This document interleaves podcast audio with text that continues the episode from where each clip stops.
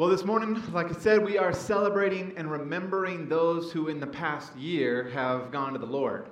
And our church marks this Sunday as All Saints' Day. And we're going to rejoice and remember those individuals who have in the faith passed on and now worship just like we do, except they are in the presence of our Savior as His saints for all eternity. And no doubt today is a moment of mixed emotions, because on the one hand, we're sad because those who have gone before us are no longer physically with us, and it will be a while before we see them again. But it is also hopeful because we know what they have received. They have received the crown of eternal life. And we know that in worship, and the pieces of worship like communion and prayer and singing, we are doing these acts of worship together, whether they are with the Lord or whether we are still here. For on account of Jesus and by the Spirit, the ones we love and the ones we share the faith with, we are not separated. It's why Scripture reminds us in 1 Thessalonians, and it says, "Brothers and sisters, we don't want you to be uninformed about those who sleep in death, so that you do not grieve like the rest of the mankind who have no hope. For we believe that Jesus died and rose again. And so we believe that God will bring with Jesus those who have fallen asleep in Him." Goes on to say how we all, those asleep and those still alive, will be together again when Christ returns. This text is where our hope and our promises of Christ are fulfilled. It's what we receive from our Father on account of Christ Jesus' work on the cross. And so today we're looking at two pieces of Scripture, one with the promises of what happens in death, and one with the call to live the life that we have been given. So let's pull out our Bibles. We're going to look at Revelation 7 to begin, that our third graders read so wonderfully, and then we're going to jump all the way back to Matthew. But this is from Revelation 7. If you didn't bring your Bible, you can, of course, follow along with me on the screen here. "After this I looked, and there before me was a great multitude that no one could count, every nation, tribe, people, language, standing before the Lamb and before the throne. They were wearing white robes and holding palm branches in their hands." John isn't just told this, right? He sees it. And this is important because he could tell by looking at the saints that they were all one, but they were not the same. They had received their white robes, their righteousness, right, covered by Christ. They had received their palm branches, which was the emblem of triumph, indicating that they had come from conflict and they had conquered it. But it's worth noting that the people did not look the same. Every nation, tribe, people, and language. I love this because he could see the differences, which means we will look and see those we know, and we will truly know them. We'll look and see the heroes of the faith like Abraham and Isaac and Jacob. We'll know King David, and we'll also know our loved ones. And you better believe we're going to know the Lamb who is at the center of it all, Jesus Christ. They cry out in a loud voice, "Salvation belongs to our God who sits on the throne and to the Lamb." They cry out that God is the source of salvation and no one else. Like Pastor Elliot talked about last week, salvation is not something that we earn. It is a gift that God gives to us. And all the angels standing around the throne and around the elders and the four living creatures fall down on their faces before the throne and worship God, saying, "Amen. Praise and glory, wisdom and thanks and honor and power and strength be to our God forever and ever. Amen." You can count them with me, will you, third graders? Let's do this. Starting with the word praise, we're going to do every word that isn't the word and. Are you ready? We're going to count. Let's do it. 1, praise. 2, glory. 3, wisdom. 4, thanks. 5, honor. 6, power. 7, strength. 7 symbolizing the completeness, right? The complete victory, the complete salvation, the completeness of everyone who was worshiping God. Did you see it? Angels, us, elders, all the living creatures, everything worshiping God. Completeness. 13 says, one of the elders said, "These in white robes, who are they? Where did they come from?" John says, "Sir, you know." And he said, "These are they who have come out of the great tribulation. They have washed their robes and made them white in the blood of the Lamb." Remember, that's what they were wearing ahead of time. But friends, don't forget that it is a multitude that is beyond counting from every people. We can assume that this isn't just some small amount of time at one point. Those who are wearing the white robes have struggled since the fall of man, have struggled to live in the faith and love that is in Christ Jesus our Lord. We will be wearing those white robes. Because like those who have gone before us, we too fight and we struggle against the power of sin. And we too have come to receive and be washed by the blood of the Lamb. 15, they are before the throne of God and serve him day and night in his temple, and he who sits on the throne will shelter them with his presence. Never again will they hunger. Never again will they thirst. The sun will not beat down on them, nor any scorching heat, for the Lamb at the center of the throne will be their shepherd. He will lead them to springs of living water, and he himself, God, will wipe away every tear from their eyes. That is the promise. It is a promise that redefines how we approach death. And it redefines how we live in hope and confidence. Redefines how we look at each other. Knowing what it looks like in the end redefines our priorities, which is why I want to look at one more piece of Scripture today. You know, Revelation is at the very end of the New Testament. Matthew is the first gospel that begins the New Testament. And the text that we're looking at today begins Jesus' Sermon on the Mount, right? It's the very first one that he gets up and starts preaching in the Gospel of Matthew. And they're fittingly paired together today. In the lectionary, which is, it's the verses on the church calendar that cycle through the year, and they repeat every 3 years. They take you through most of the Bible. So every 3 years, we're getting different verses that we're looking at, and this has been all done for thousands of years. It's fantastic. Now, they paired these two together because, like I said, they both have to do with the life of the saints. One focuses on the promises of what we will receive, and one is what we are to pursue on earth. But both redefine our thinking and our living for the present and the future. So today we're going to look at those Beatitudes. We're going to hear Jesus call us to live a certain way that stands so strikingly different than everything else we hear. When we live in a time where we are inundated with ways of organizing our lives around ourselves, create the best circumstance that will bring happiness, comfort, whatever is best, we're going to see here that Jesus organizes his kingdom differently. Sets out to lead and show us a life in which his followers will experience hope and joy independent of the outward circumstances. That those who know and follow Christ will experience true and deep hope and joy. We'll discover a way of living for God in which you must be ready to say and do what seems strange to the world. Must be willing to give when others take, to love when others hate, to help when others abuse. And I love the way that Matthew 5 is set up. See, we're going to follow where Jesus leads. You're going to see in the text that they ascend the mountain, which always seems like this bridge between heaven and earth, doesn't it? Mountains, right? The 10 Commandments were given on the mountain, the Mount Sinai. Now the sermon that Jesus gives is right there, and then he'll go to the cross on the mountain of Golgotha. Jesus ascends, and the followers and disciples gather around him. And I'd love it if today you imagine that, because you know that the very first people who heard Jesus spoke heard it from his very lips, were no different than you and I. They were young, they were old. They came alone or with friends, brought their children and their family. They came to hear and to see. Came curious, came needing, came seeking, came because something inside them say, I must be where he is.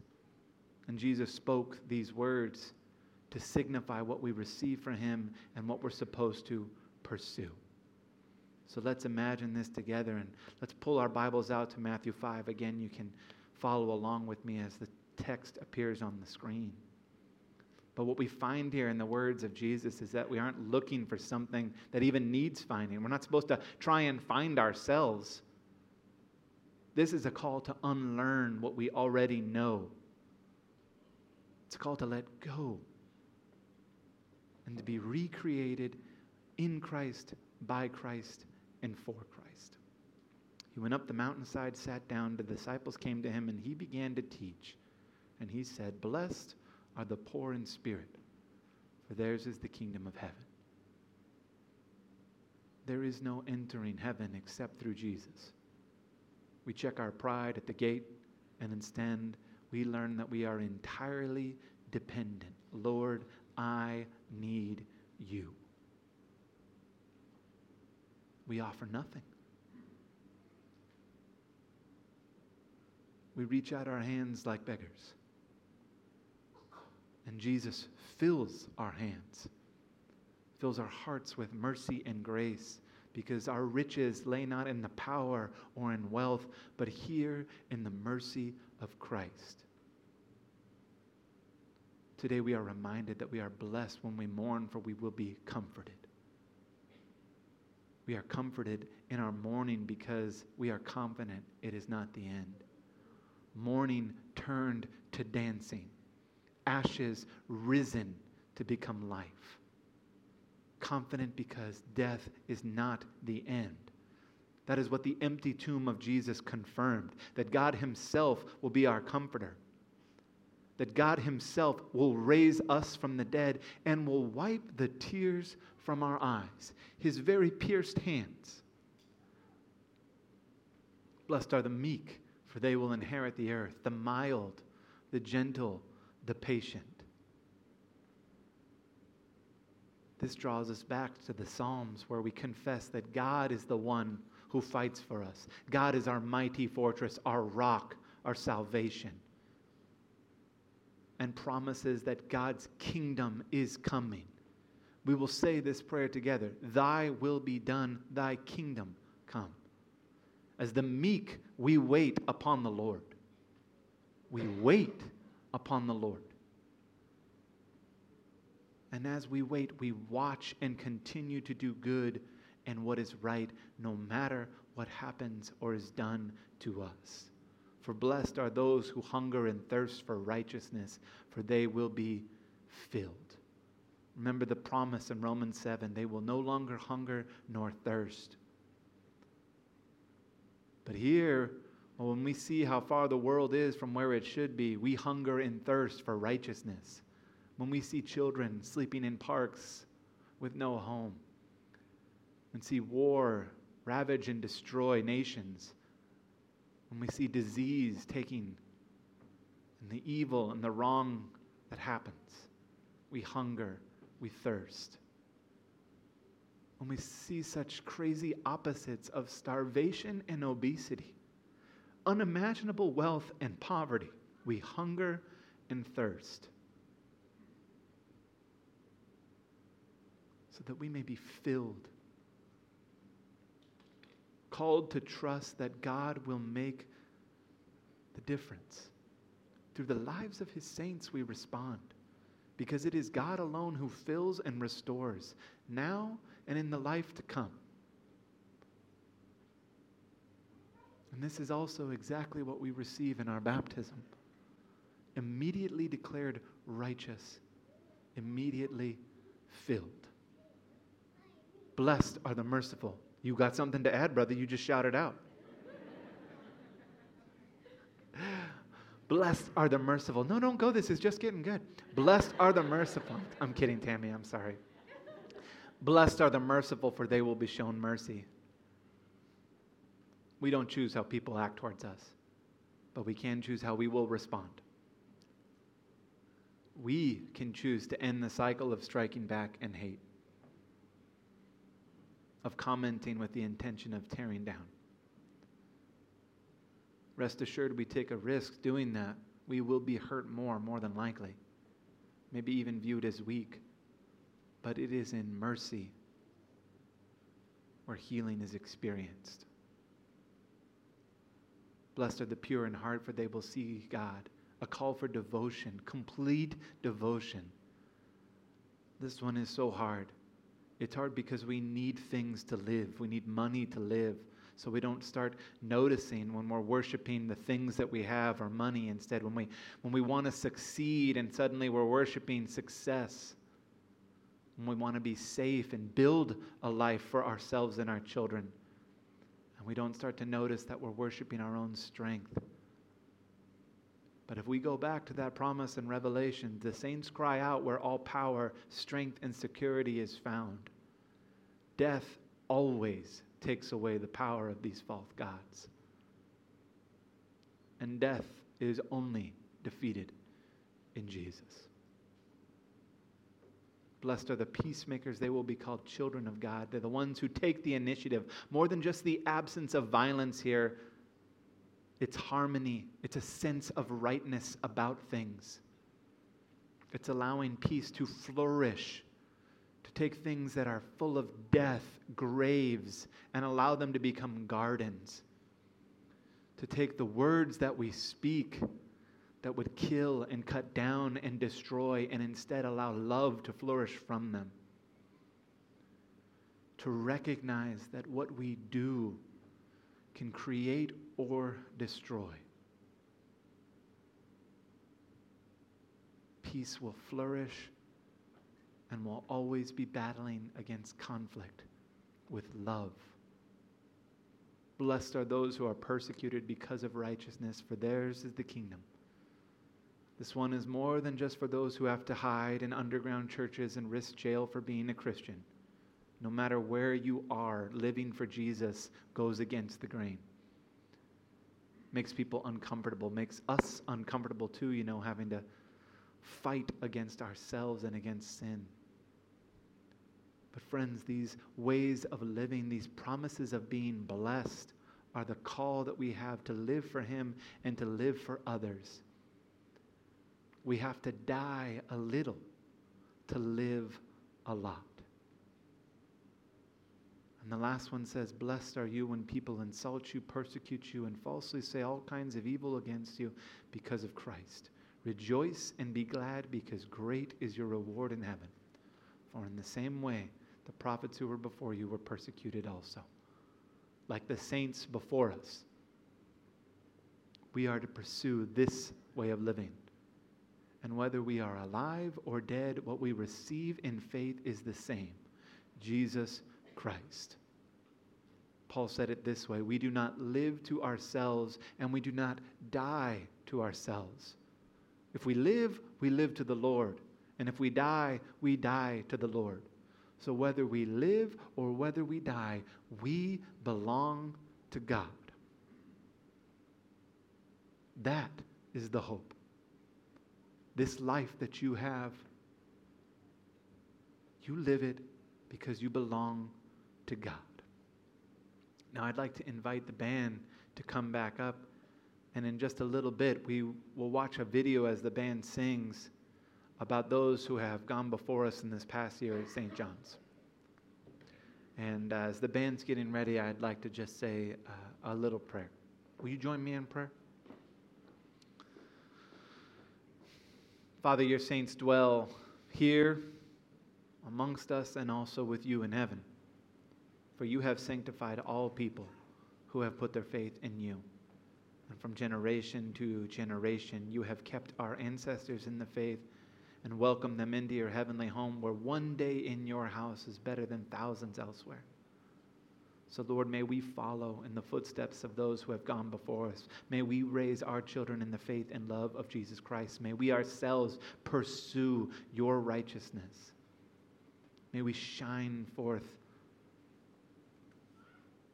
your love for you and for others.